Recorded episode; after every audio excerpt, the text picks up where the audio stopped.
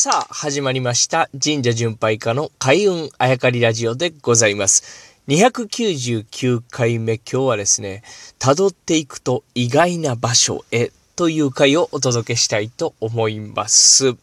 セオリツ姫をですね、えー、知ったのはもちろん神社を巡り始めてからなんですね。で、神社巡拝、えー、し始めて、さらに何年か経った後にその、セオリツ姫という存在を知るわけです。やっぱり神社回り出す頃はですね、もちろん神社とお寺の違いもよくわからないままで、その辺を神社巡拝、えー、していく中で勉強させていただくわけですよね。で、その中に神様の、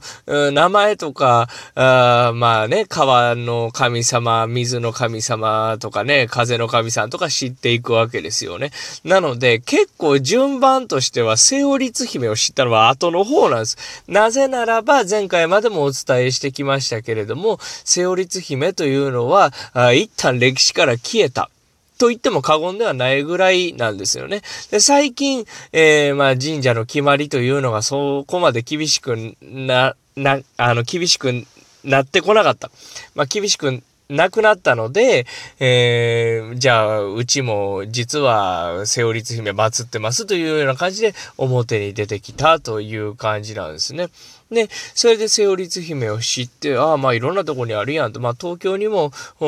セオリツ姫祀ってるとこ意外にあったなって、まあやっぱ川の近くやな、なんていう話を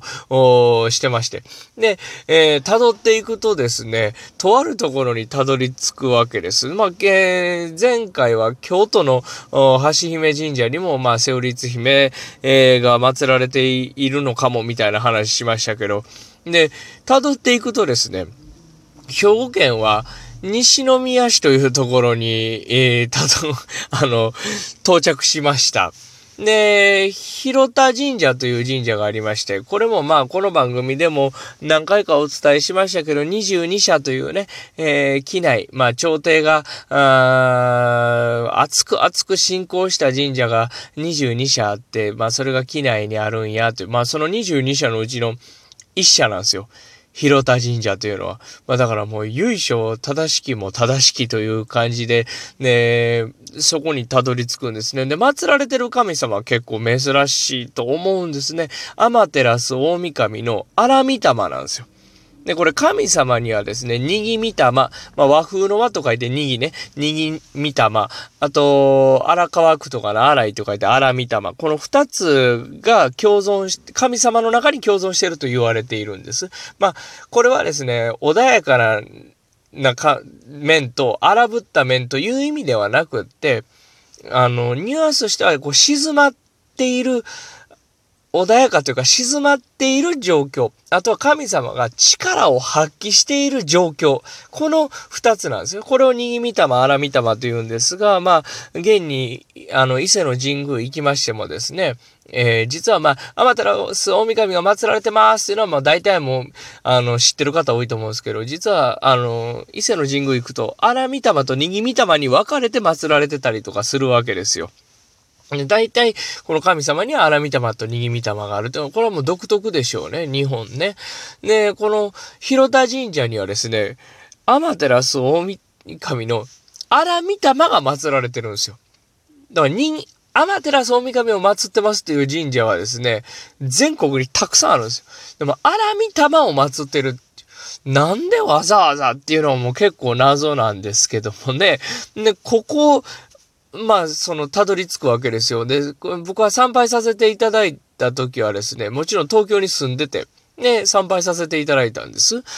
で、この荒御霊、実は、セオリツ姫なんじゃないかと言われている。で、言われているというよりか、僕は実際に目にはしてないんですけれども、つい最近までは、セオリツ姫ですと、もうちゃんと書いてあったというね、そんなものまで、えー、残っているという話も、えー、まあ、聞いたことあるというか、まあ、定説みたいになってますけどね。僕は実際見たことないので何とも言えないですけども、